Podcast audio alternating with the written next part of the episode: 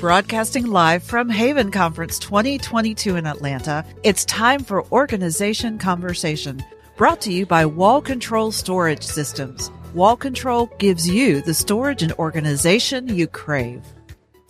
Hey, everybody, welcome back to Organization Conversation. I'm Richard, and I am here with my friend Charlee from Build and Create Home. How are you doing? Hey, doing good. It's good to see you. Like, you literally just walked in and got to say hey. Uh, so yeah, how's how's the travels been? Um, honestly, not great. It was a rough rough go getting here. Um, I came from New York and I was at a little tiny airport. And my flight got bumped a couple times yesterday.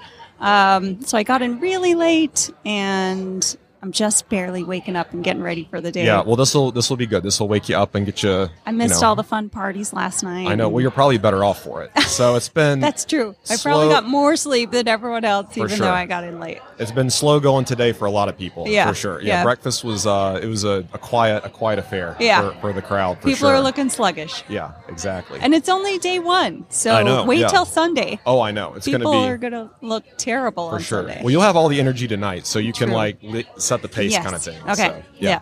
Well, cool. Uh, so, what are your plans for Haven? You have sounds like you're teaching a class. What's that about? Yeah, so I'm doing uh, one of the expert help desks. I will be doing TikTok audits for people's TikTok accounts. Oh, that's so if they're interested in getting a little bit more um, feedback on their actual accounts, I'll be at a table there and they can come over and say hi. Let me look through their accounts and I'll kind of give them some feedback on things they could improve on or things they're doing well and they should keep doing. Yeah. Stuff like that. Awesome. Yeah, I remember. I think it was our first Haven that we met and we're hanging out. That was.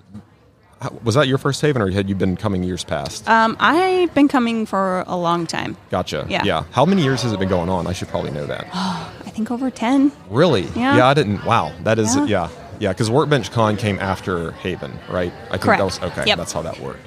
Cool. Well, kind of going back to your history, how did you get your start in in this space? Um, not necessarily Haven specifically, but Yeah. in the you know the the maker DIY kind of space. So we bought our first home in 2010 in Hawaii, and it was a foreclosure and a complete gut job. And I didn't have any experience with power tools or anything. I was a pretty girly girl up to that point.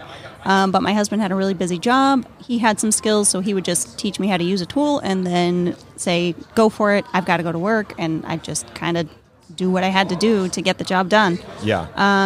and I actually fell in love with it. I loved tools. Uh, I especially loved woodworking and carpentry. yeah. Um, and so I just have been doing it ever since. I started a blog called Attempting Aloha, um, and you know, kind of fell in with a lot of the blogger world. Um, but when we moved to Italy, uh, I stopped for a few years, and then we went back to Hawaii, and that's when I started build and create home, and really got into social media. Um, yeah. How did that kinda evolution happen? Like, I mean, you know, you start with building and loving to do Yeah. that, and then you just start seeing people taking an interest in in what you're doing. Like, and you've done a fantastic job with it too. Like Oh, showing you. all that. Uh, yeah. What did that process look like? And when were you like, whoa, this is like something people want to see? yeah.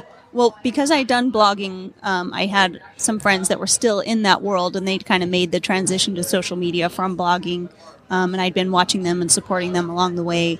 Um, so when I started, I was doing furniture builds for clients, and I just started sharing those builds online, and then it eventually turned into DIY projects as I was doing more home renovation stuff, and that just really took off. People really um, enjoyed seeing it. I started doing short-term video content, um, even before TikTok. This was just on Instagram before Instagram had um, audio that you could use, no music. So Yeah. my videos were completely boring. There's nothing. It, they're just me building with in silence yeah. but, but people loved it still. Yeah. It did really, really well. And then TikTok came around, and I was like, this is perfect. Oh, yeah. This is what I need. I need to put these awesome sounds to my videos that I already have. And I Yeah. did that, and it exploded. Yeah, that's awesome. Your work and like your your your progression through your own path really aligned really well with the social media side of it It too. did. it's it like- was very, you know, coincidental. I don't,